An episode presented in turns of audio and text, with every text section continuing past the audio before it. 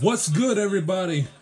Welcome to another episode of the I'ma Tell Like It TIS podcast with your host, yours truly, Jai Shields. Got a jam packed good show for you this week.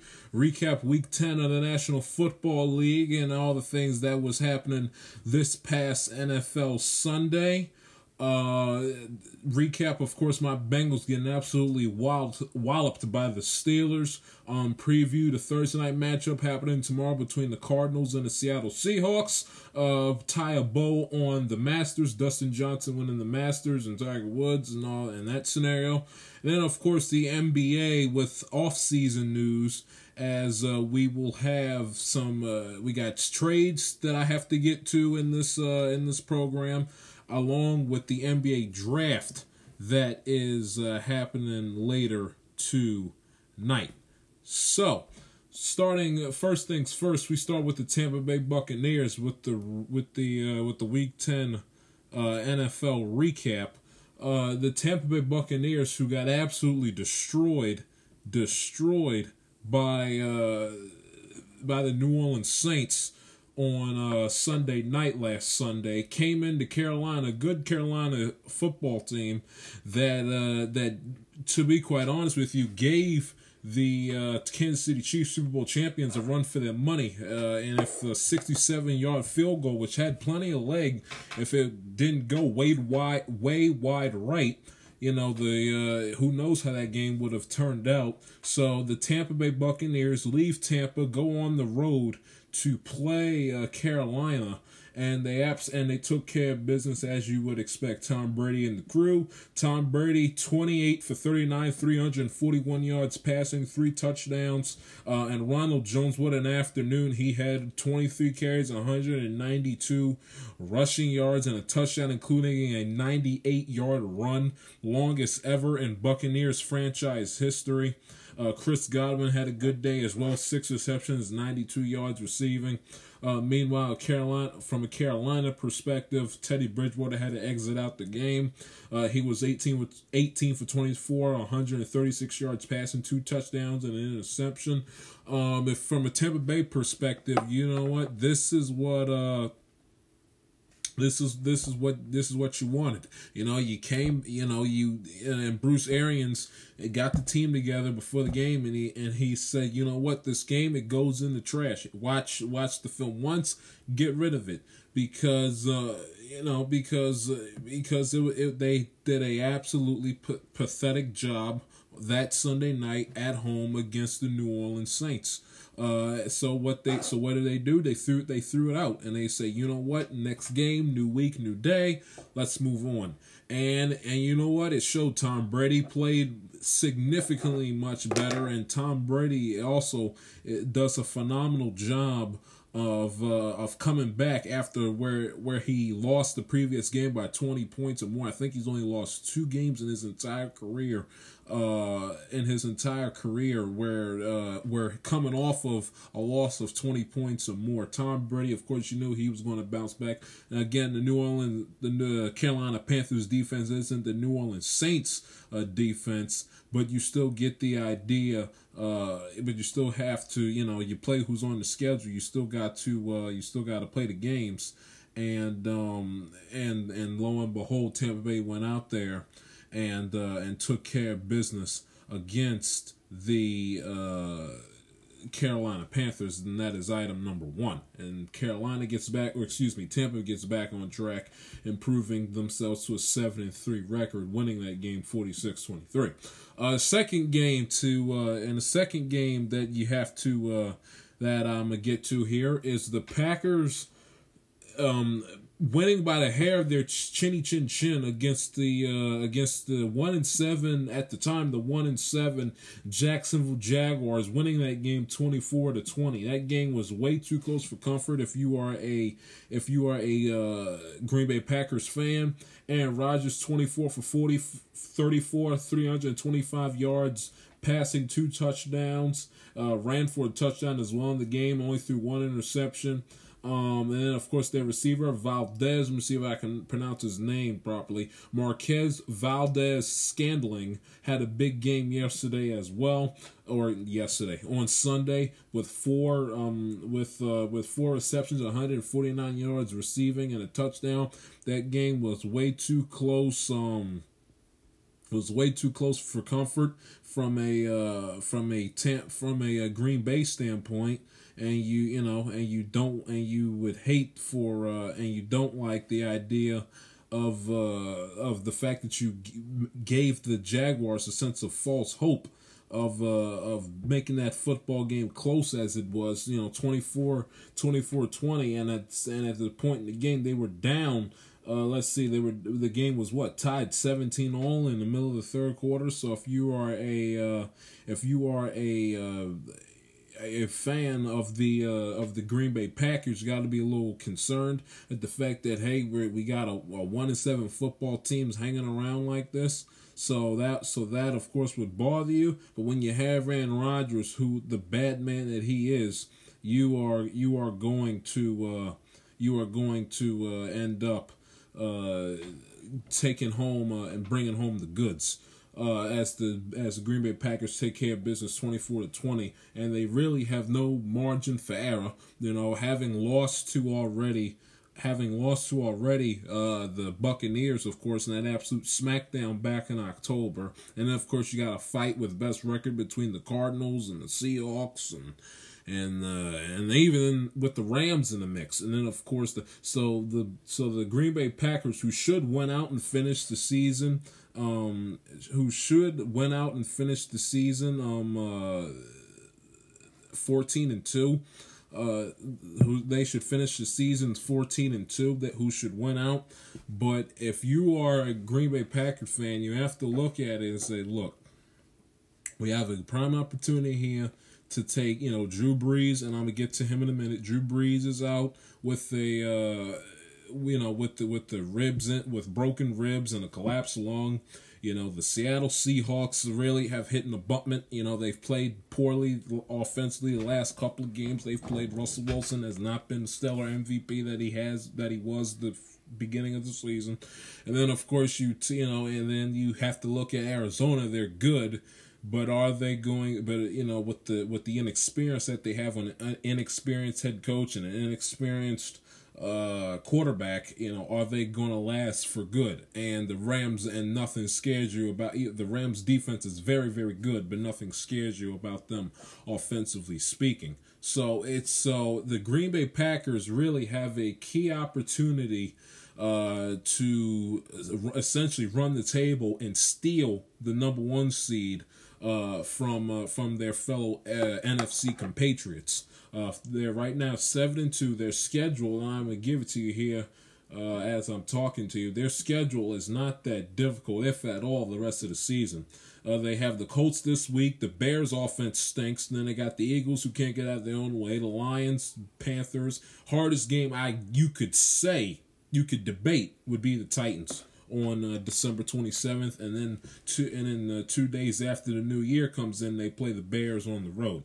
So it, the Green Bay Packers have no reason, no reason, no excuse why they cannot finish the season 14 and two and I, and and quite frank and quite frankly, I expect them to finish fourteen and two, and and because of the fact that they only have two losses and they have a much easier schedule than all their other teams, you know the the Saints and the Bucks got to play the Chiefs.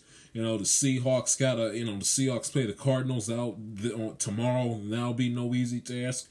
So the Packers could end up getting number one seed by default simply because of the fact they have an easier schedule, and essentially the games that they've lost have been on the back end of the uh, the back end of their schedule, or excuse me, the front end of the schedule instead of the back end of the schedule. But that's where you lie with uh, with the Packers and the uh, Jacksonville Jaguars. Game or one third item I want to get to here, and I don't want to necessarily waste time breaking down uh, Texans and uh, you know Texans and Browns. But the but the thing that that bothered me, and, and I'm not I'm not a better. I do not I do not bet. I don't you know I give y'all the, I know the y'all listeners out there to listen to this like the bet, which is why I give you the point spread when I do the picks at the end of the show. Uh, every uh, every Saturday, every weekend. But so I'm not a better, and if I was me betting uh, Browns and Texans, wouldn't have been the first game to come across my mind. But why in the world? Uh, Nick Chubb ran 59 yards uh, in the Browns 10-7 win on Sunday, and he went out of bounds with about with about like uh, what a half a what a half of uh half of a less than a minute left is when he ran out of bounds. Like I don't understand I understand, and and everyone was all bent out of shape because of the four point spread and with the four point five point spread. So that was a bad beat, and people were all bent out of shape that that the that the spread wasn't covered with the betting of the, of that game. But I don't understand the logic. You know, Nick's. You know, the logic was we'll get out of bounds so you don't. So essentially, that scenario between the Falcons and the Lions doesn't happen. Well, you have to keep in mind the situation. Okay, first off, the score the score is 10-7. Okay, so if Nick Chubb scores a touchdown, it makes it what? 17-7. There's about a minute less than a minute left in the game if I remember correctly. The Titans have no timeouts and they're down two scores. 17-7, that's a 10 point deficit with le- with less than a minute left, no timeouts. The chances of Deshaun Watson and that inept Texans offense going down the field against the Cleveland Browns defense that's played pretty well the last couple of games. The chances of them going down the field scoring, whether it's a field goal first or a touchdown first, doesn't make any difference. The chances of them actually going down field and and tying and essentially tying up the ball game is so slim it's it's it's near impossible because you got less than a minute left, no timeouts, and you have to get an onside kick. An onside kick that that is successful. What? Less than 20, less than ten percent of the time. Less than 10, 15, 10 percent of the time. It's it's an impossible play unless you're playing the Atlanta Falcons. It's an impossible play. So the I don't understand Stefanski. I guess Stefanski told Chubb to basically do what he did. I don't understand Stefanski's logic behind it. I don't understand Nick Chubb's logic behind it. Because scoring a touchdown makes it 17-7, 10 point lead. Less than a minute left. The Texans have no timeouts, and they have to recover an onside kick in the in the situation.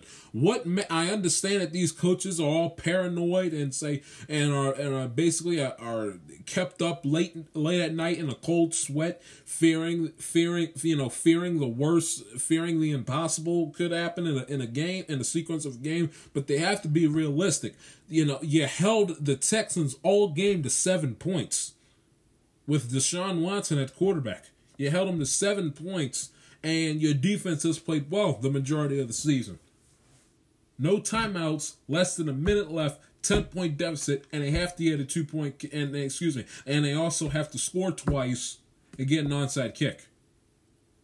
So I, I, I don't understand, and and and far be it for me for me to do the uh, the belly aching for the betters and the fantasy people out there, but the but the logic behind Nick Chubb going out of bounds makes no sense. 17-7, less than a minute left. Texans have to score twice in order to tie the game. Plus a, an extra point and a field goal, by the way, which with that weather up in Cleveland was no gimme kicking an extra point and and of kicking the field goal to get to uh, to to add the seven to add the three onto the seven.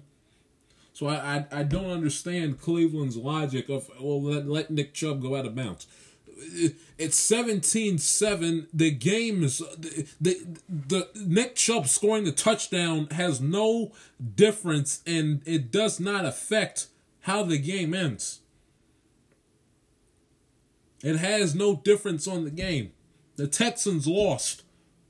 Okay, as soon as Nick Chubb got that first down, the game was over. It doesn't matter if Nick Chubb falls at the one or scores a touchdown, the game's over. So that that that that was that was very interesting to me. Uh, Chargers. So that was interesting to me. Not to break, not to get off on that tangent, but I had to get that off my chest. The Chargers and the Dolphins. Uh, Dolphins. I, I tell you, they're three and two at home at uh Hard Rock Stadium. They improved to six and three on the season. 29-21 was the final score. Tua attack of Tagovailoa again didn't blow you away but very, very good. 15 for 25, 169 yards passing, two touchdowns in the game, uh, in the, in the football game. Uh, Justin Herbert, 20 for 32, 187 yards passing, two touchdowns, and interception. Then, you know, not one of his best performances. Chargers, of course, having issues with the with the special teams, so that's not anything. That's not anything that would uh that would uh surprise that that's not anything that would surprise you. Um and simply put, the Dolphins are right now in a prime key uh circumstance to maybe steal the division from Buffalo, who had a tough loss against uh, the Cardinals. I'll get to that in a minute. But they also, with the with the help of the extended play, they can end up making the playoffs.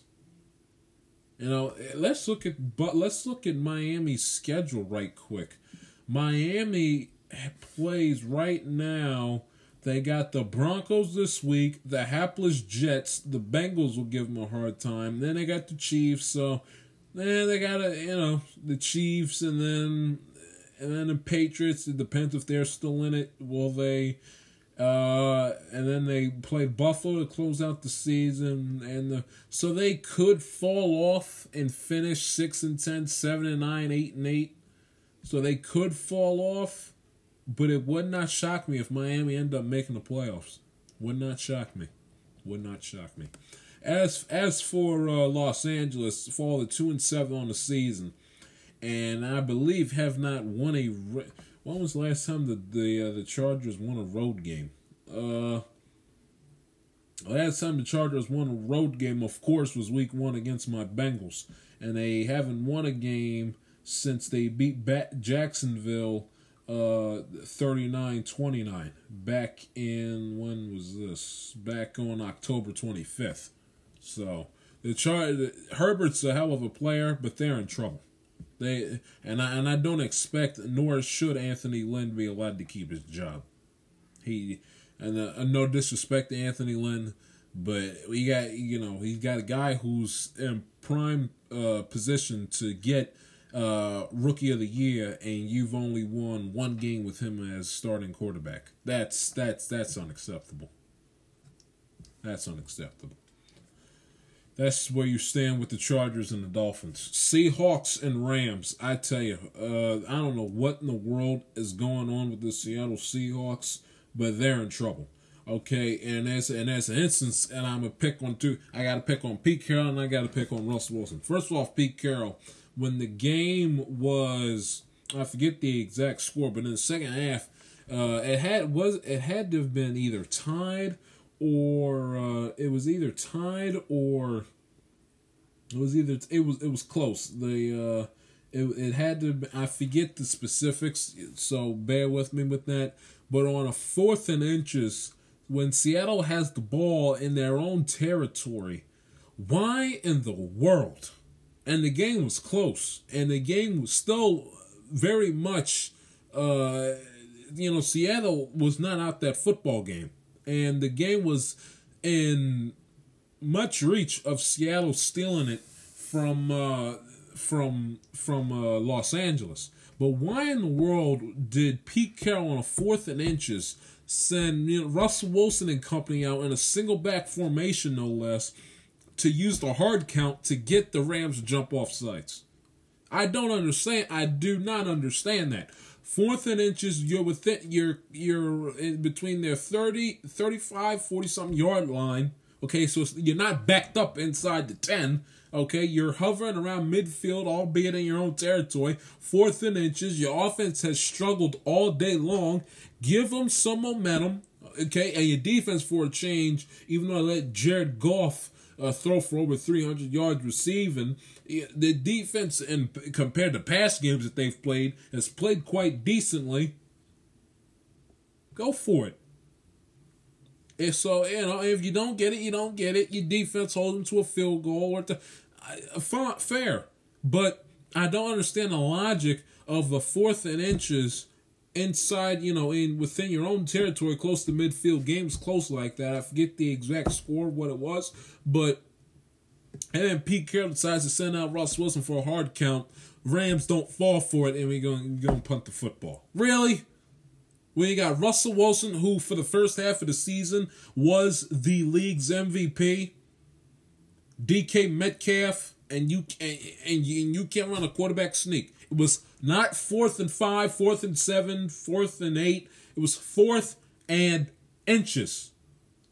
And he decides to send Russ Wilson up with the with the hard count, which rarely ever works. If you're a well disciplined football team, that you don't fall for the hard count. And what happened? They didn't fall for the hard count, and instead of uh, and instead of instead of them saying, you know what, screw it, go for it anyway, they, they called timeout, you know, punt the football. Really, Pete? That's what we're doing now. That that I, I gotta be on that that bothered me. I'm here screaming at the TV. Go for it. It's fourth and inches.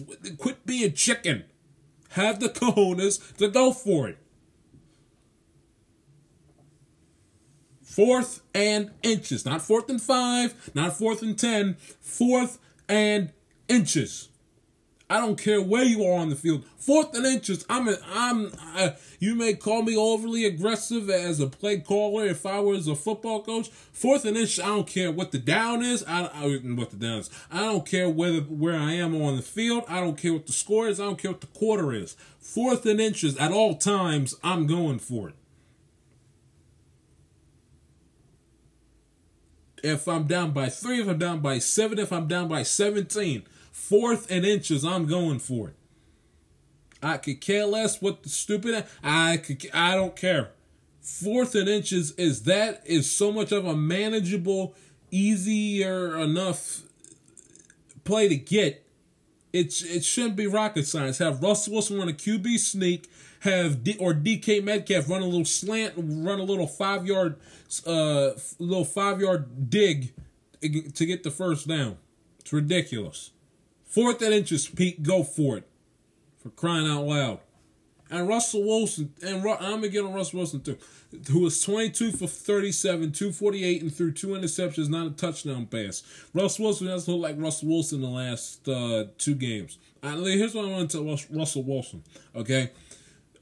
And I, and I love Russell, but Russell, put a stop with the little look. Leave the podcasting to the people like me that weren't blessed with the ability to play professional football at the quarterback position for a living. Leave the podcasting to us. Leave it to me. Leave it to Pat McAfee. Leave it to Mad Dog Russo. Leave it to us. Barstool Sports. Leave the podcasting to us. The little Danger Talk podcast that he does, ESPN, that's fine and dandy, all that. Russell, save that stuff for the off season, or God forbid, when the world shuts down again, we have to be sequestered inside our own home. Save it for that, okay? The only non-football thing that should take priority for you is your is your family. That's it. Ciara and them kids are yours, and and Future's kid who you're raising. That's it. Okay, and no podcasting, and, and, screw the podcasting, and, and stop worrying about that dopey let Russ cook uh, trademark. And uh, nobody le- save the goofiness for when it's time to do, to do the goofiness outside the football season. You've played poorly the last two games you played. You weren't exactly uh, lights out uh, in the uh, in the Cardinal game about uh, about a about a month ago. Come on, Russell. You were the MVP of the league. Like like yesterday. First day, no doubt, MVP. And all of a sudden you're playing like a scrub. Why? Why? Save the save the trademark, save the stupid podcast, save all that for later. There's a time and a place for that. Losing two in a row. I no Seattle Seahawk fan who knows that your margin of error of winning an MVP award because everyone treats Patrick Mahomes like he's the second coming of Jesus Christ. Everyone knows that your margin of error of uh, when it comes to winning an MVP award, let alone getting a vote, is slim to none. You do yourself no favors when you go ahead and you play like crap and then you sit up here farting around doing stupid podcast episodes with Matthew McConaughey and, and trademarking the let Russ cook mantra. Come on, Russell, get your priorities in order. The only non-football thing that should come above your your job as quarterback of the Seattle Seahawks is your family. That's it. That's the that's the only exception. The podcast, the trade, all the little goofy intuitive crap, save that for later. That will be there in the off season when the season's over. That will be, that that will be there for you when the football season's over. Your job, here's your job, Russell. Your job is not turn over the football and not essentially putting your team in the not putting your team in the best position to win. Your job is to put your team in the best position to win and not turn over the football. Your job is to be Russell Wilson. There was an interception in that game. I don't know what the hell Russell Wilson saw, but he threw he threw across it. He got a, about within a, a yard of crossing the line of scrimmage. He had a good 15 yards of daylight that he could have ran and slid and gotten some junk yardage, and instead he gets to about an inch before he crosses the line of scrimmage, throws across his body back left uh, back left side of the end zone, top of the end zone, and he throws it directly to a Rams defender for an interception. Like, like that that stuff from you, Russ, cannot be tolerated and is not acceptable. You can't do it when you have the ability to move and and to run like you do, and you're a phenomenal all pro, pro bowler, soon to be Hall of Fame quarterback, that's Super Bowl winning quarterback, that's unacceptable. Especially with your experience. You can't do that. You got to be smart about the football, Russ. Got to be. Got to be. You can't be that careless. You can't sit up here and try to, you know, win, win the game with one throw, one play. Don't try to do too much. Don't try to do too much. Cut all the extra crap get yourself refocused because your Seattle Seahawks right now, don't they, as of right now, hold like the seventh seed? Y'all went from the one seed to the seventh seed, and like like that. There you go, like that. You got out after the Cardinal game. You have a cakewalk because you play the NFC least, and you got to kick it up a notch December 27th when you play the Rams. And you have an easy one against the 49ers. So if you're a Seattle Sea, you're you, if you're Russell Wilson and Seahawks right now, your job is to finish the season 13 and 3. You can't lose these you can't lose these two divisional games Thursday night and then second to last game of the season against the Rams, both at home. You cannot lose those games and the 49ers, the NFC least, and the Jets will be an easy pickings. Your job, if you're Russ Wilson and Seattle Seahawks, cut out the foolishness, get yourself refocused, win out, and finish the season 13 and 3. That is your job. Not the podcast. That that stuff will all be there. That's nice. That's entertaining. You know, get you, you know, spread out your brand. I understand all that. But there's a time and a place for everything. And the time and the place right now is for you to get refocused, get in that field room, work your ass off on the practice field, and put the Seahawks in the best position to win and win football games. The only thing non football related that should come above football is your family. That's it. And being a full time father and husband is no easy. From I, I say it because my dad says it all the time. It's it's it's it's a round the clock job as as late comedian Bernie Mac used to say on on on on the uh, Bernie Mac show. It's a 24 hour a day job with no pay and no benefits, no pension, none of that. So I, being a being a good father and and and, a, and an active husband and an active father within a household, I as I can imagine is already taxing enough. Make life easier on yourself, Russ. That's that's I if that's taxing enough alongside playing professional football for the Seattle Seahawks at the quarterback position, leader, best player on the team. Don't make life harder on yourself and make more and make life more complicated and busier than what it needs to be. That should be enough. Playing football and being there for your family. That extra stuff, you can do that to keep yourself occupied in the spring and in late winter. Right now, your job is to win football games, not asking Matthew McConaughey, you know, where he likes to drink his his wild turkey whiskey at in the mountains in North Dakota. All right. Another team that's in trouble. Baltimore Ravens, who lost the game that that they had no business losing to the New England Patriots, who we thought were dead and down for the count. You know, I'm not saying New England's going to make the playoffs, but improving the four and five, they sure do keep their season alive.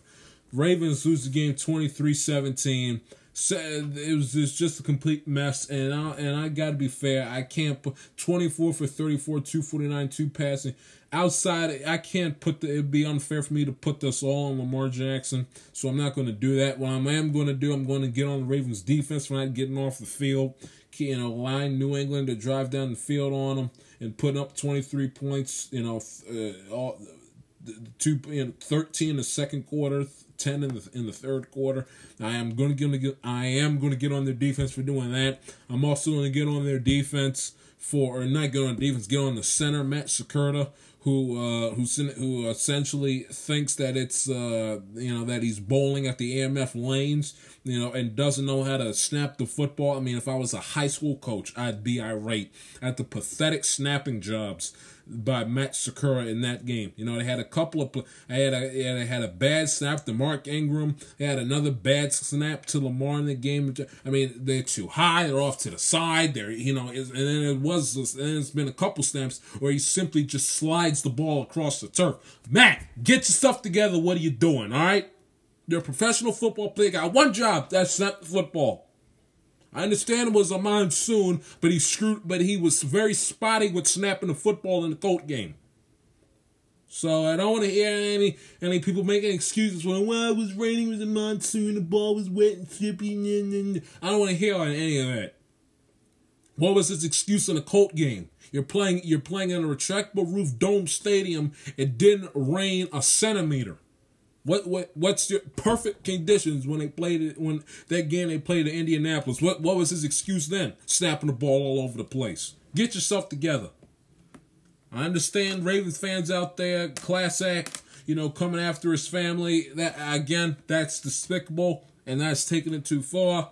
But you're you're a grown man playing professional football, getting paid good money. Put your big boy pants on, man up, and snap the football better. Will you please?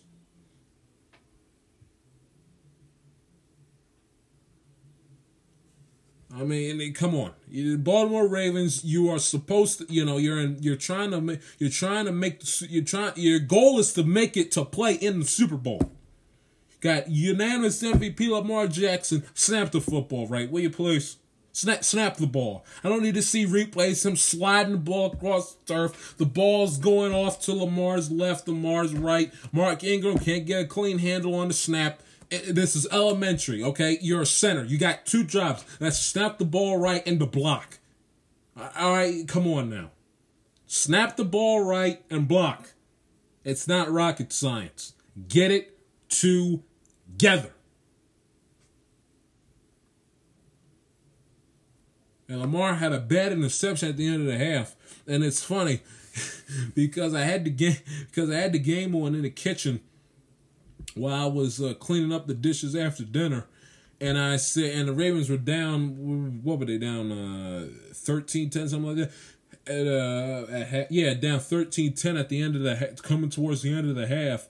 And I said, and I said, you know, tongue in cheek, like, yeah, they should let the ball fly a little bit and try to see if they get a big chunk play and make, you know, to make the field goal a little easier for Tucker, you know, because he has to kick in the weather and everything else and and my sister sit, uh, standing next to me says, "All right, why aren't you say that? You know, if he's to do, he's to turn the, he's to turn the football, he's to throw an interception." Blah, blah, blah. So lo and behold, it was like a minute two later, and Lamar Jackson throws the ball downfield down the right sideline to Marquise Brown, who's a sad imitation of his cousin Antonio Brown as far as being a top number one wide receiver is concerned and and, and it was just a horrible, horrible, horrible interception at the end of the half. and uh, and the Ravens ended up going into the locker room with no points, and that honestly was was uh, was Lamar's biggest mistake of the game because they could have tied the game up at thirteen all, and who knows how the game would have went from there on out in the second half if the score was tied at thirteen instead of New England being up 13-10. So that that that that was that was a real bad job by Lamar Jackson and the uh, and the Baltimore Ravens. Uh, and then before I get to the Vikings and Bears game, it's, it's crazy. I nearly skipped over it. How about how about that? Uh, how about that? That Cardinal and uh, how about that Cardinal and Bill game? The Hail Murray, Kyler Murray throwing. I mean, and you know what was funny? You know when I saw that when I saw that play being replayed on uh, on Football Night in America uh, later that evening you know what? You know what play first popped into my head when I saw it. I said, you know what? That play is eerily similar to 2015 NFC Divisional Playoffs Packers at the Cardinals when Aaron Rodgers threw the ball essentially to the point where he fell down Aaron Rodgers threw when he's sitting up there, he grabs the you know he's go the I forget the specifics of the score, but it was to tie the game to send it in overtime. Aaron Rodgers is rolling to you know same way as Murray did. So as a right hand quarterback, he's rolling to his left, going down towards the sideline, and and heaves the ball to the point where it's where he falls down in the process of the ball being released from his hands or from his right hand and the only receiver there was Jeff Janis going up against uh, two Cardinal uh, defenders. One of them I specifically remember was Patrick Peterson. He throws the ball, he launches it in the air as high as he possibly can, putting essentially all of his weight into it, falling away from the play. And Jeff Janis somehow being double teamed sticks his hands in the air and and snatched the ball out the air to uh, to tie the game. And the extra point was made, and the and the uh, Packers went in overtime. And then Larry Fitzgerald had an 80 yard run, uh, had an 80 yard catch and run, and uh, and ended up winning the game two plays later. But uh, that and that was back in 2015, and of course prior, and then of course earlier in that season, Aaron Rodgers, uh, the uh, Aaron Rodgers had a threw a hail mary to Richard Rodgers on a Thursday night game against the Lions on the road, and ended up winning, and and and that was a walk off that ended up winning the game for the Packers. But that was one of the more phenomenal uh, throws and catches you will ever ever see in your life. I mean, what a what a throw! I mean, Kyler Murray, who is who isn't at who isn't at Aaron Rodgers' height at uh at at what five nine five ten, going again same thing as Rodgers. You know, rolling down, rolling towards the sideline to his left, being a right hand quarterback, putting all of his putting all muscle and just as hard as he possibly can throws the ball, launches it down the sideline. Nearly, if he would have threw it a couple feet to the left, would have been out of bounds. Launches it in the air, and DeAndre Hopkins being double teamed, and then of course a safety who got to the who was uh, essentially supposed to cover the right side of the field sprints over to the left side, gets there barely in time, and DeAndre Hopkins sticks up his hands and hauls it in to win the game, thirty-two to thirty. I mean that was, and that was after Josh Allen went down the field the the uh, the drive before and threw what we thought was a game-winning touchdown catch to uh, to Stefon Diggs. So I mean, and the and the Bills had, and the Bills had victory within their grasp. 30, 21 yard touchdown pass to Stefon Diggs with 34 seconds left, which made it 30 to 26, which we thought would have won the game a game that Buffalo had no business winning because Josh Allen turned over the football throwing two interceptions, and then of course, and then of course the the uh, Buffalo Bills uh, being uh, undisciplined with with the penalties. Who and they ended up committing, if I can get this for you, ended up committing nine penalties for 69 yards. A game that Buffalo had no business winning. Josh Allen turned over the football and uh, and and and, and had penalties which cost them on the defensive and on the offensive side.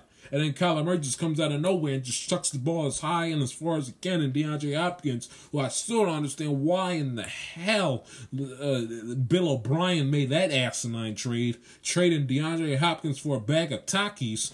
And DeAndre Hopkins sticks up both hands, best receiver in football, snags the, snatches the ball out of thin air and catches it to win the game.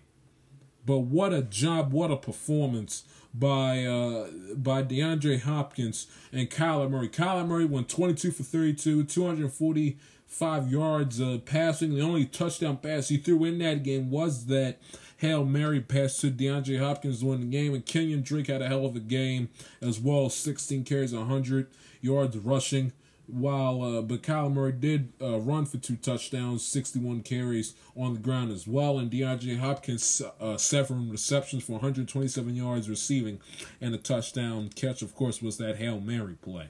And that's where you stand with the Cardinals and the Bills. And the last item of business, then we'll take a break. Then I'll preview uh, Seahawks and Cardinals and uh, recap the Bengals game. Was the uh, I, I tell you this game is not going into the the vault in the uh, 50 year, 51 season history of Monday Night Football. I mean, that Viking and, and Bear game, a complete bore. I, they got to stop putting these mediocre teams and putting these lame duck uh, teams uh, on Monday Night Football because it is not a major draw. It is not a big time matchup. The games are never good. They're competitive, but they're never good. Not not not enough, not enough offense, not enough scoring. Not, there's just boring, dull football games. And uh, Monday night was no different. Vikings winning the game 19-13. Kirk Cousins by default because the Chicago Bear offense is just so inept and, just, and it's just so pathetic that they uh that, that essentially Kirk Cousins broke his Monday Night Football losing streak by default uh, and they won the game 19-13. Kirk Cousins wasn't exactly uh, Brett Favre or Fran Tarkenton or Warren Moon in the game. 25 for 36, 292 yards passing, two touchdowns and an interception. Dalvin Cook had a decent game. Hurt him, hurt himself earlier in the game, or excuse me, late in the game as well had 30 carries for 96 yards rushing on the ground. And Justin Jefferson, what a rookie stud that guy has. Eight receptions, 135 yards receiving. Meanwhile, the Chicago Bear offense is just a complete joke and it's just a complete disgrace. I mean, they are inept, they are inconsistent, they are an absolute eyesore to watch. They can't put the ball in the end zone. They had to rely on Cordarrelle Patterson scoring their only touchdown in the game. That was a kick return to begin the second half. They cannot put the ball in the end zone. They have a hard time putting up points. Their defense, of course, is a great defense. But what's the point of having a great defense if you can't put the ball in the end zone? You know, defense can't do all, can't defend and and be your offense and provide the scoring for you. I mean, and the Bear and the Bears. Uh, to quote to quote the uh, the late uh, Dennis Green, uh, may he rest in peace. You know the Bears are who we thought they were. I knew when they started five and one that that was a fraudulent and a misleading five and one record. You know, beating the Lions, the Giants. The Giants were awful, awful the beginning of the season. Falcons blew every, you know, blowing leads left and right, blowing leads known to man. They got lucky beating the, uh, I guess when you have Nick Foles and Tom Brady on the same field, the team that Nick Foles is on is going to beat them. Not to mention Tom Brady didn't help himself, didn't help matters uh, not knowing what down it was at the end of that game.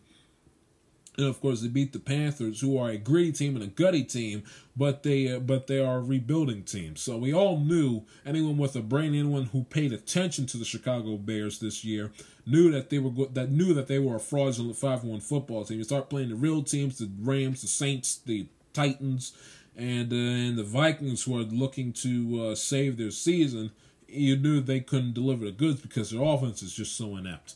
And it doesn't get any easier. They got to play the Packers. They got to play the Packers. They got to uh, they got to play the Packers uh, after the bye week, and then they got to uh, and they got to play the Lions, which eh, and then the Texans, which they should they should be able to take care of. The, and then they play the Jaguars, who stink, and then they have uh, and then they have the Packers. So maybe they get into the playoffs, but it's going to take a, a, chicken wing and a prayer in order for them to make it into the playoffs with the highly competitive NFC, especially in the NFC West, and of course the NFC South has two playoff teams, and it's going to it's to take a chicken wing and a prayer. It's going to take some divine intervention for the Chicago Bears, who look like they were in prime opportunity to get to the playoffs as a wild card team. Now, since they have played themselves out of it because of because of the fact that uh, that they've been inept and they just and they had and they can't and they can't score. Uh, they played a, they had a tough grit they had played a tough gritty game against the Saints, but it wasn't enough as they fall to five and five on the season. Take a break, recap my Bengals, and talk preview Cardinals and Seahawks. This is the Amatelica TIS podcast. Don't go, don't go anywhere. Back after this.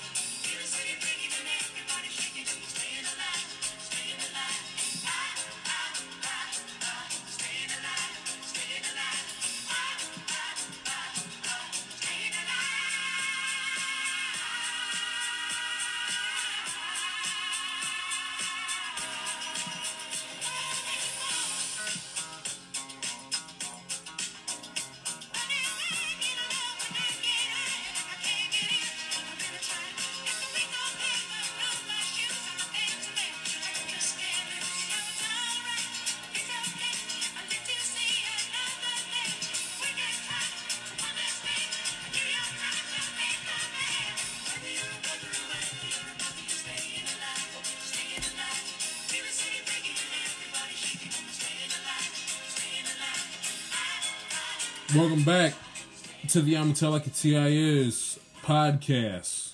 Switching gears now, recapping uh, the joke that was uh, my Cincinnati Bengals getting absolutely sorry about that, getting absolutely slaughtered, slaughtered by uh, the Pittsburgh Steelers on Sunday.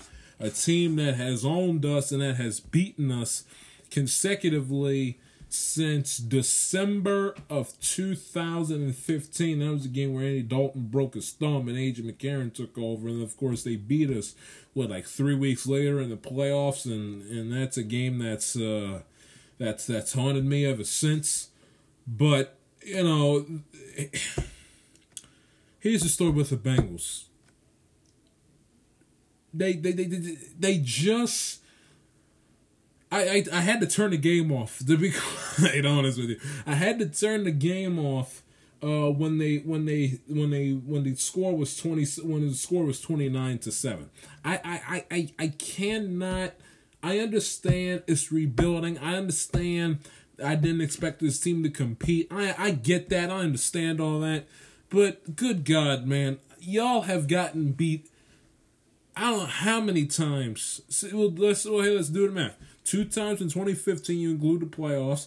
Two times in 16, that's four. Two times in uh, 17, that's uh, that's six. Two times in uh, 18, that's that's uh, what nine nine three and that's eight. And then two times in 2019 that's uh, that's 10 and then once in 2009 in 2020 that's 11 they've lost 11 straight games. They have not won a game against pittsburgh since 2000 since the beginning of the 2015 season. This is no rivalry I understand, ooh, Pittsburgh and Bengals rivalry. This is not a rivalry. Rivalry is when the two teams go at each other back and forth and give each other hell, and is and there's give and take. Uh, you know, a teammate win three in a row, three in a row, one one time or another. Another teammate win. You know, there, there's some give and forth, back and give and take. You know, Bengals, Bengals, Ravens rivalry, back and forth.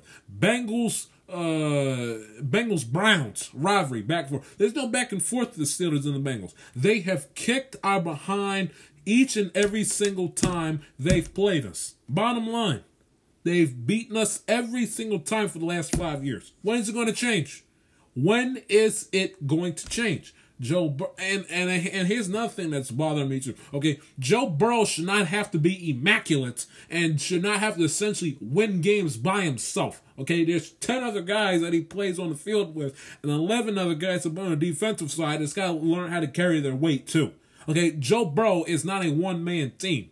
He doesn't think like that. He doesn't play like that. So so you can't put all the weight on the Joe Burrow's shoulders. He's a rookie after all, still learning the ins and outs and the intricacies of the National Football League.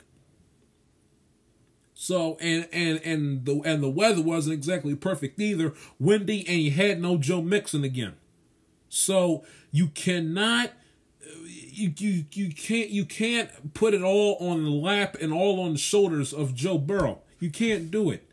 You got to learn how to run the football without Joe Mixon, and your defense has to do a better job getting off the field and let and not let Brent Roethlisberger throw throw go 27 for 46 for 333 passing yards. 37 years old with a surgically repaired elbow. My God, I mean, come on, y'all. Four four touchdown passes. This is what this is what we go, this is what we're doing now. 36 to 10. And don't get me started on Alex Erickson at the beginning of the game muffing a snap that that fell right into his arms. Don't get me started with that. Catch the ball, protect it.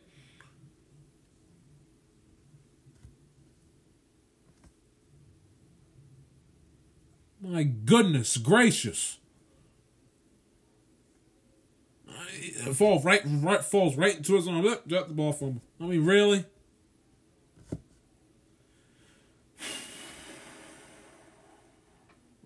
It, it, it, it, really is. It's I, I, I swear.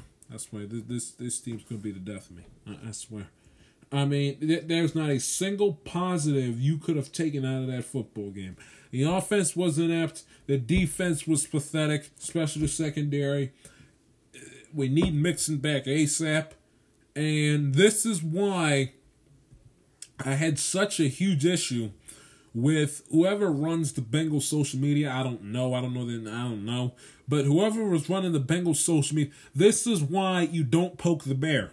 Okay, the Bengals, whoever runs the Bengals social media pages, thought it was a brilliant, genius idea. I guess they're busy, you know, coming up with things to to uh, to talk about on the bye week, you know, I thought it was a bright idea for them to post a video of TJ Houshmandzadeh back in 2005, you know, shining his shoes off with the terrible towel, and thought that was a brilliant idea. And, but if anyone who's running, anyone who's in that Bengals organization already know, someone, his boss, uh, Mike Brown, someone should have told his so, like, hey, hey, you idiot, do you realize, you realize what happened after TJ Houshmandzadeh did that with the terrible towel? Carson Palmer got his knee wrecked and we lost the playoff game and we, we lost a playoff game. Should have won won our division, and people then argue that they should have won. They should have won the Super Bowl that year. So so so so when when when will you learn? When will this this the thing with this team that angers me to no end? They never learn from their mistakes. They they never learn. They never learn. You do not antagonize your opponent. You don't do it. You don't give them bulletin board material and expect them not to one air out the other for them to take it and then expect you all to and expect y'all to win. It doesn't work that way. You poke the bear, you antagonize your opponent, you're gonna pay for it. Plain and simple. You don't you don't think Tomlin showed his football team that? We have not beaten the Pittsburgh Steelers in five years we are not exactly in a position right now to stick out our chests and and and and, and to do the Matthew mm-hmm, Matthew McConaughey. Mm-hmm, mm-hmm. We're not in a position to do that right now. We haven't beaten them in five years. We went two and fourteen last year, first all pick in the draft. I understand we got Burrow, but let let's let's uh, let's not get bigger than our britches. Let's check our ego at the door. Okay, just because we have Joe Burrow doesn't mean that you know that we're the hottest that we're the hottest best team in National Football League. That would go to the Pittsburgh Steelers who haven't lost a game since week 17 against Baltimore last December. So again, I, I, I, I just I don't understand that. What you know good and well that if you use that terrible towel and like the quote unquote disrespect it, I don't know what it is about it, but it, it's got it's like it's, it's got magical powers. And if that team and if the Steelers end up playing or facing that team again, not only do they beat them, they absolutely destroy them. And more times than not, they also end up going to the Super Bowl. So thanks for that. But there's no rivalry. There, there's no rivalry. Rivalry is when is when the Bengals, you know, straighten up and fly right and, and punch the Steelers in the mouth a couple times. Instead of the Bengals being, you know, a little train that could, and end up all they are is just the Steelers' doormat in the division. Bengals go fourteen and two. The two losses they'd have on that in the in that season would would be to the Steelers. Matter if they go fourteen and two. Like they can't beat them, and that's an issue. They cannot beat the Pittsburgh Steelers, and that is a problem. And you cannot expect to compete in this competitive AFC North with the Ravens and Lamar Jackson, Baker Mayfield and the Browns, and the Steelers who have to, who somehow, some way still figure out ways to win football games. You cannot be competitive in this division and lose to the Steelers. You just cannot do it. You cannot do it. And let a 37 year old quarterback with a surgically repaired elbow, throw four touchdown passes for 333 yards. That's unacceptable. You can't expect to win football games that way. You can't expect to win divisions that way. You you can't expect to win championships that way. And stop putting all the putting all of it on the shoulders of Joe Burrow. The other the other 52 guys that he shares that locker room with have to step up and carry their weight too. Alex Erickson, quit fumbling the football at the beginning of the game. An easy, simple punt falls right in your hands. You drop it on the ground. So, see, it's, it's that it's that little stuff like that is what sends me to hundred and pisses me off. So, eh, eh, if, Mike, come on, man. You're professional. You practice this. Catch the ball cleanly. The last thing the Steelers team needs is for you to turn over the football 9,000 times. But the Bengals they play what Washington on Sunday, so they'll they'll bounce back then. But the, but this losing to the Steeler crap has has has got, has got to end. It it has to end. We cannot expect to compete for division, cannot expect to be successful, cannot expect to win if we cannot beat teams within our own division. Case closed. Second item of business Cardinals and the Seattle Seahawks.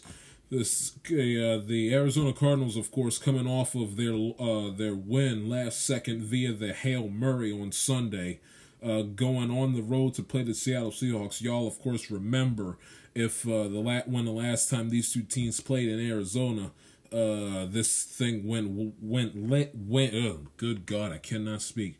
These two teams last time they played, what about a three weeks ago when they played on Sunday night in Arizona. That game went way deep into the night, and the Cardinals won in overtime. Uh, if I get that final score for you guys, I will get it right now. 37 uh, 34 was the final score of that game. Of course, Russell. Of course, that game was also remembered for the DK Metcalf chasing down Budda Baker and, and and and Russell Wilson turning over the football, which essentially this is where this stream of bad play from Russell Wilson began. Was with uh, Russell Wilson turning over the football. Uh, you know, throwing interceptions left and right in that game, and then of course his play has kind of gotten worse as the see you know you know he got back on track in the 49er game, but outside of the 49er game, his play has essentially gone downhill from there. uh, as they head as they uh, come back home on a short week Thursday night, going up against the Arizona Cardinals. Arizona, of course, both teams of these both of these two teams are six and three on the season. Cardinals have the tie. Cardinals and the Rams have the tiebreaker over the Seattle over the Seattle Seahawks because they've beaten them both. Um, this is the second and the final meeting, unless these two teams play each other in the playoffs. Uh, the second and last meeting of these two teams is going to be a very intriguing. I honestly might be one of the best Thursday night football games of the season. Thursday night football isn't exactly um, you know, though though that's like the bottom of the barrel as far as uh, as far as primetime football is concerned. But that can end up being one of the games of the year, a la the game was back in Glendale on October 25th. So t- you got Kyler Murray, uh, you got Kyler Murray, Russell Wilson. Both of these guys are complete studs. Um, one of the one of the best. Uh, I wouldn't call Russell Wilson a young talent, but one of the best uh, quarterback talents this league has to offer. The Seattle Seahawks defense stinks. Uh, so you will best believe that Kyler Murray is going to have a day. Is going to have a, a, game of his life going up against uh, the Seahawks. He doesn't have to deal with the twelfth man and the crowd noise because, of course, coronavirus, no fans. So, and typically, you know, that crowd be given uh, would be giving the Cardinals hell. Prime time game at night. Uh, you know, home home packed house, twelve man, everything else. So typically he'd have to deal with that, but it will, but that stadium will be as quiet as a uh, as a church mouse as a church mouse, which uh, which will be the Arizona's benefit, and then of course having to go up against a pathetic Seattle Seahawks defense, which is ranked dead last in the National Football League. Um, but the offenses will be flying high. Seahawks ranked fifth in offense and in passing. Seattle, or excuse me, the Arizona Cardinals offense ranked first in the National Football League, 15th in passing, first in rushing. So that will be a very intriguing and very uh, vital uh, football game as far as uh, who play, who wins the division, who's seated where in the NFC playoff picture, and all of that uh, is concerned. Yes. So take a break, come right back, and I will talk Dustin Johnson and the Masters coming up right after this.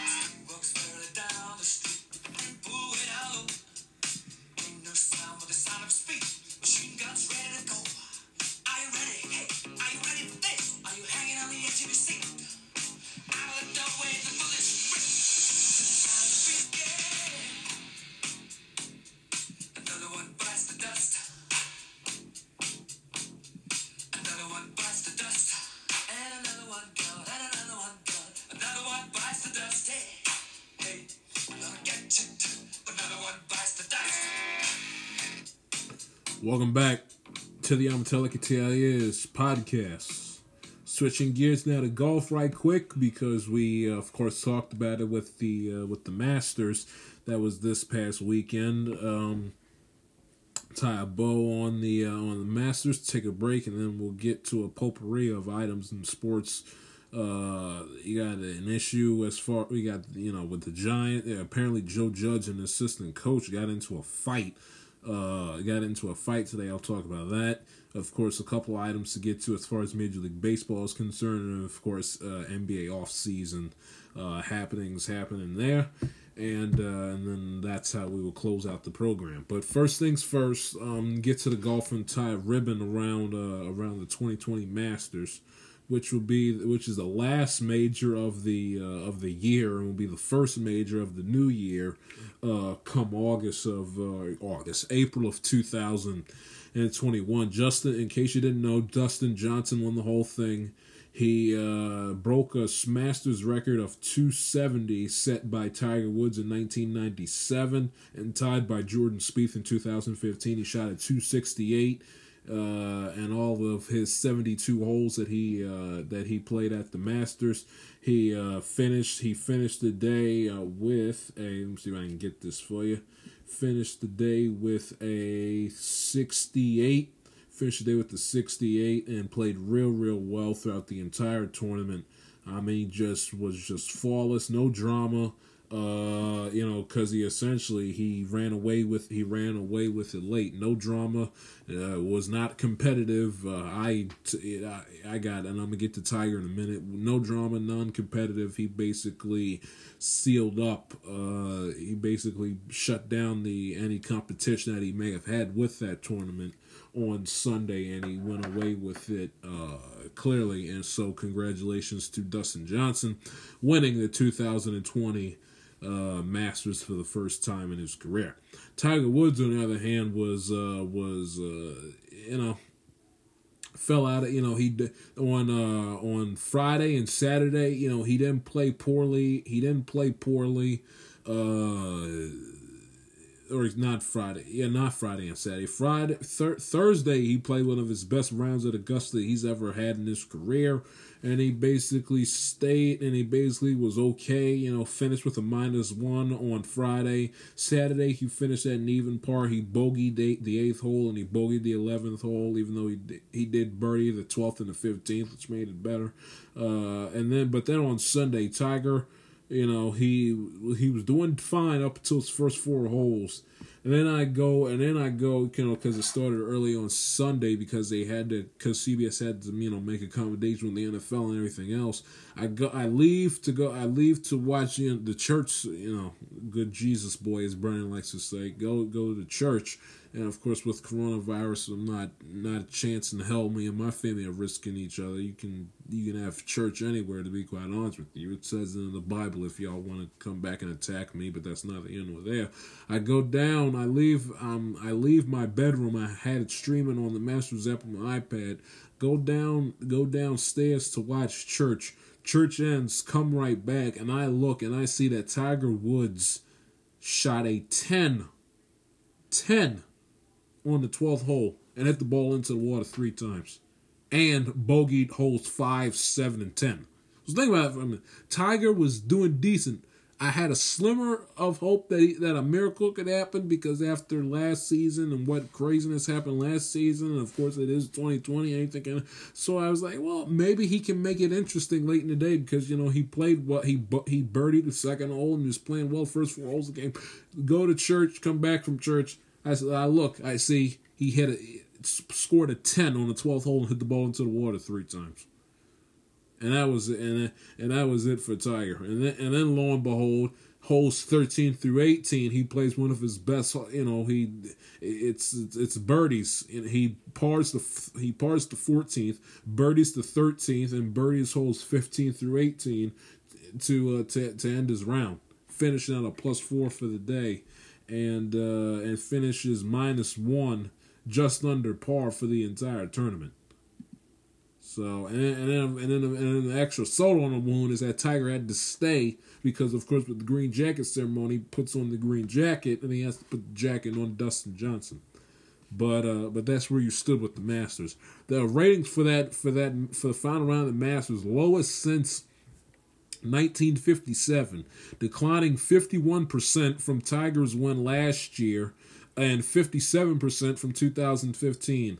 Uh, joins the World Series, NBA Final, Stanley Cup Final, U.S. Open, Triple Crown, all setting all-time low ratings uh, for their pers- uh, for their uh, respective events during this uh, coronavirus season when they when all of those uh, events were put out of place because of said coronavirus.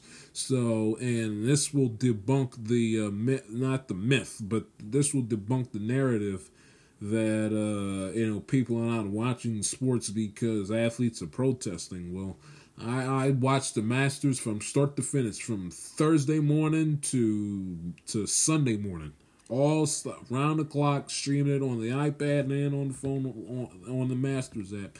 And not one time did I see a protest, and not one time did anyone, did not one time anyone bring up Black Lives Matter and they were being interviewed. Not one mention of Breonna Taylor, not one mention of George Floyd. No Black Lives Matter T-shirt or cap was was worn. No kneeling, no national anthem being played, no kneeling during the national. So you know, for Ted Cruz and and, and, Clay Travis, that thinks that well, it's because of the the the only reason why ratings are down is because people are protesting. That's not the case. The reason is Clay and Ted is the fact that there's a pandemic going on and people, believe it or not, have bigger and more higher priorities than sitting around watching sports all day which which I totally understand.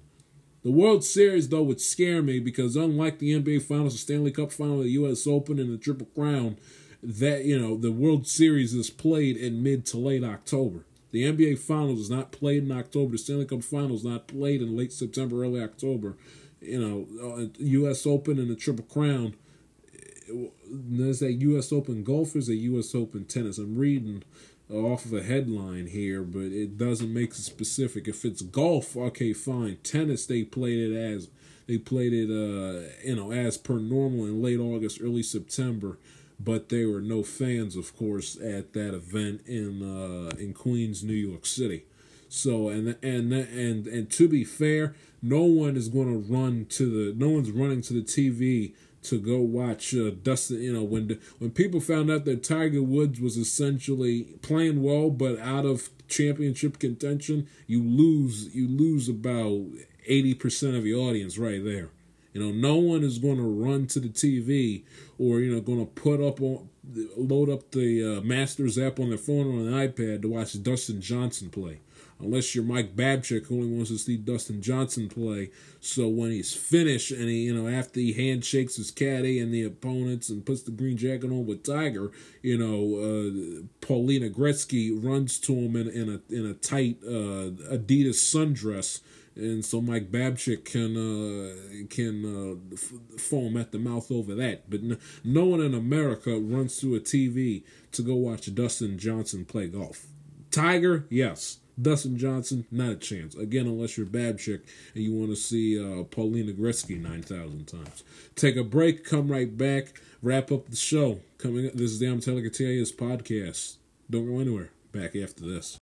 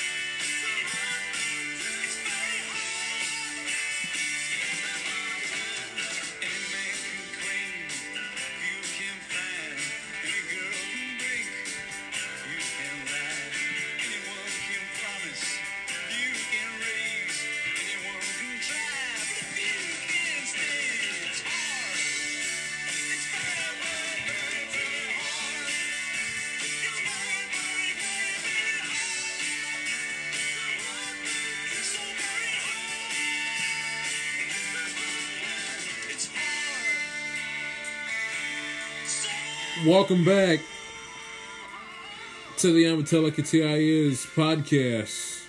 Switching gears now, got a couple of items of business I want to get to uh, before we say goodbye and close out the show. And thanks again for listening to the Amatelica TIS uh, podcast. Um, got a couple items to get to as far as baseball is concerned, and they got an item of football, and then of course the NBA. Theo Epstein, the GM for the Chicago Cubs that helped build uh, that team that defeated the hundred and what hundred and eight year curse. He stepped down earlier this week as GM of the Chicago Cubs. He'll take a year off and then see if he wants to do any other uh, work with another uh, baseball organization later on in his uh, in his career. He's uh, he's 46 years of age. Still got plenty of. Uh, I would imagine his career is still well ahead of him. Well established in GM already. You know, if he were to retire tomorrow and say, you know what, that's it. He'd go into the Hall of Fame, considering that he's won three championships and constructed two rosters that have broken curses the 04 Red Sox and, of course, the 2016 Chicago Cubs, as he steps down as GM for uh, the Chicago Cub franchise and will, it looks like, take the 2021 season off to uh, regather himself and to get himself organized. Um, Robinson Cano, this news broke while I was in the middle of recording this news of uh, Robinson Cano, second baseman, of course, of the New York Mets, formerly formerly of the New York Yankees and the Seattle Mariners. He is suspended for the entire 2001 MLB season because he has tested uh, positive, not for coronavirus. No, I mean 2020, you hear test positive, all of a sudden you think corona, but no, he is suspended for the entire 21 season, 2021 season for PED use. So he uh, says goodnight, and that's the coup de grace Robinson Cano know in his uh, his uh, 2021 MLB season before the clock strikes midnight on January uh, 1st of tw- of 2021. Uh, last item to get to, and then I'll get to the NBA. Joe Judge and offensive line coach Marc Colombo got into a verbal altercation, prompting in Joe Judge firing him. Uh, not too much has been said since. Uh, Joe Judge, of course, he is the head coach of the New York Football Giants. Um, uh, lost the or the, excuse me, took care of business against the Philadelphia Eagles um, on uh, on Sunday, and beating them by the final score of uh, twenty seven to seventeen. They're three and seven. Uh, on the year, but got into an argument with offensive line coach uh, Joe Judge, fired him. And uh, when when the news breaks of that, more details come out. I will of course talk about that uh, on uh, Saturday's uh, podcast. Switching gears now to a league that we have that I have not talked about heavy since since October when the NBA Finals were played, and that is 2020 NBA free agency. And you got trades, and of course you got the draft tonight. Um, uh, just get to a couple of items here. Pelicans traded. Uh, the Bucks would send uh, Bucks sent Eric Bledsoe and George Hill plus three future first round picks to New Orleans for shooting guard Jrue Holiday. Pelicans, of course, looking to compete with Zion, of course, trying to make it into the playoffs as a bottom uh, as a bottom tier seed uh, this upcoming basketball season while the Milwaukee Bucks trying to win a championship, doing everything in their power to make sure that Giannis doesn't uh doesn't leave them and go off to Golden State or or any other team like that. They want to keep Giannis in Milwaukee, so that would explain those moves there. Um, Rockets uh, Rockets send uh, Robert Covington to Portland for Trevor Ariza and a 2020 first round pick and a 2021 first round pick. So that's the story with the Rockets. Also, and I'll get to the Rockets and uh, and uh, James Harden in a minute. Um, uh, Chris Paul and Chris Paul traded to uh, traded to the Phoenix Suns and Kelly Oubre, Ricky Rubio, Ty Jerome, and Jalen Lecque and a 2022 first round pick uh, sent to the Oklahoma City Thunder. Thunder, of course, uh, make having a surprise season, uh, having a surprise season. Chris Paul essentially resurrecting his uh, his career, which is why the Thunder got so much for him uh, in that trade with a phenomenal season that he had leading uh, leading the Oklahoma City Thunder to the playoffs uh, this past uh, this past fall. Uh, and then, of course, let's see if I got any other things for you. Let's see. I'll get to James Harden and Russell Westbrook in a minute. And, of course, you have Daryl Morey, who's, of course, the Philadelphia 76ers uh, executive, and that's all we stand with the NBA. Now, as far as free agency and trades and all that sort of stuff is concerned. Um, when it comes to Russell Westbrook and uh, and uh, James Harden and the Rockets. Okay, James Harden saying that you know he don't want to be a part of the Rockets organization because the owner's a Trump supporter. Well, how did you know how did how did James Harden just find that out? So I'm not I'm not crushing him on that. You know he can do what he wants, but I I call bull on that being the reason why he wants to get out of Houston. I the reason why he wants to get out of Houston because his coach is gone, the GM's gone, and he realizes that as he's coming down the turnpike on his career and he still hasn't been to a NBA finals yet let alone or, or excuse me one and knowing that he hasn't won an NBA finals yet and and his and his clock's ticking on his career he figures to essentially take the easy way out and go the cheap route and team up with Durant and Kyrie Irving and, and try to measle his way into Brooklyn which which I which if I'm Brooklyn, that is the last thing I want. Okay, Kevin Durant, fine, but two guys that are me guys that want the ball all the time, and Kyrie Irving and uh, Kyrie Irving and James. So these two guys cannot, under any circumstances, play side by side amongst each other and expect to coexist and expect the Brooklyn Nets to do well. They just can't. Those are two guys, me guys, weird guys,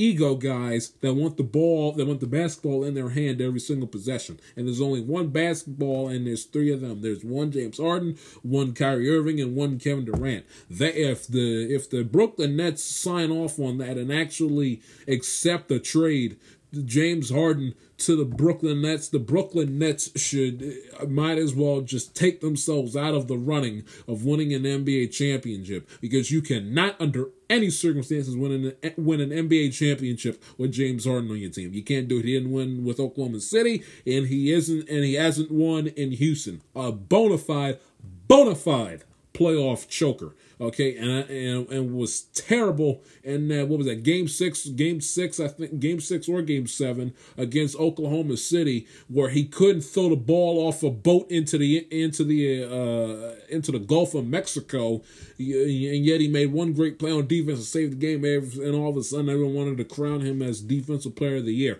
Nonsense. Okay, he he is he is he he can he is a terrible playoff performer. Shoots the you know bricks bricks more threes you can shake a stick at. Wants everyone to go gaga and to go crazy about his greatness because he drops fifty on the Phoenix Suns in a in a cold uh, Wednesday night in the middle of February. Nobody cares when the lights shine the brightest, and when it, c- comes time for James Harden to show up and to prove his muster as a as a quote unquote Hall of Fame worthy player, Hall of Fame talent, he never does it. He is a bona fide, bona fide playoff choker. He's proven that all you got to do is watch the games, look at the stats. He has not proven to America that he is a championship caliber player. He will he will have you he will have you play competitive basketball through 82 games throughout the regular season and he'll win you some basketball games. He will have you competitive. He will draw the local fan to the arena to watch him play. I'm not disputing that. He will make the team respectable. He will make the team watchable. He will make the team competitive. As far as winning a championship, James Harden is the last guy, the last guy I would want on my basketball team, especially with the nutcase Kyrie Irving that still thinks the world is flat, and Kevin Durant who who isn't you know who didn't say I'll go to Brooklyn by myself and prove I can win by myself. No, no, no. He took he took LeBron's right hand man Kyrie Irving with him. Those three those three personalities, those three egos cannot coexist. Okay, and just because you play well, just because you play well three on three, you know on you know on Venice Beach you know, in in Venice Beach quarantine with masks on in the middle of uh, in the middle of August and middle of September doesn't mean it's going to translate well into. Uh, it doesn't mean it's going to translate well in the NBA. With with an inexperienced coach as in Steve Nash to boot, now that that's a recipe for disaster. If if Brooklyn actually goes up their way to go get James Harden, a disaster, a disaster. And again, Russell Westbrook, same thing. The only difference with Westbrook is that you know he goes out there, he get he get he gives you his all. So he so he he's a, he's a little bit more of a grittier and a more uh, uh, I don't want to say tough, but more of a uh, he he he's a grinder. You know, he goes out there, gives you an effort. He goes out there, plays all 82 games. He puts on a show for you. He's a competitor, so you like that. He's got that dog in him, Westbrook, which you like. Problem is, he's no good. He's no better of a playoff performer than James Harden is. Both of them, when the lights shine the brightest and when the rubber has to meet the road come postseason time, whether they're playing in April, May, and June, or August, September, October, not October, but August, September, or or April and May, they never they ne- whether it's in Toyota Center at Oracle or in the bubble in the in Orlando, they never they never ever ever deliver the goods, and that's that's the way it's been, and that's and unfair or not, that's the way their career is going to be remembered unless unless some drastic changes. But if I am the Houston Rockets, I would not go anywhere near getting James Harden.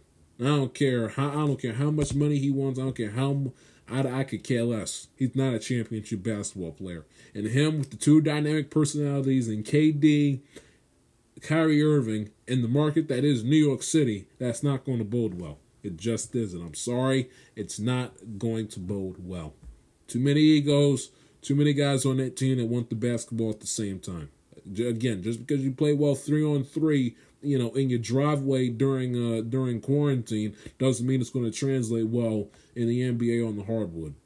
Uh, you know, five on five with two extra teammates you got to play with, five guys on the opposition in front of. Well, it won't be th- it won't be at the start of this season, but you know, in general, in front of a sold out in, in front of a sold out arena every single night. This won't happen. As far as the draft is concerned, you got the draft tonight. Warriors favored to win the cha- win the NBA championship, have the second pick in the draft. Timberwolves have the number one pick. Charlotte has uh, number three. Bulls have number four. Cavs have five. Hawks have six. Pistons have seven. Knicks, the lowly Knicks have eight. The Wizards have nine.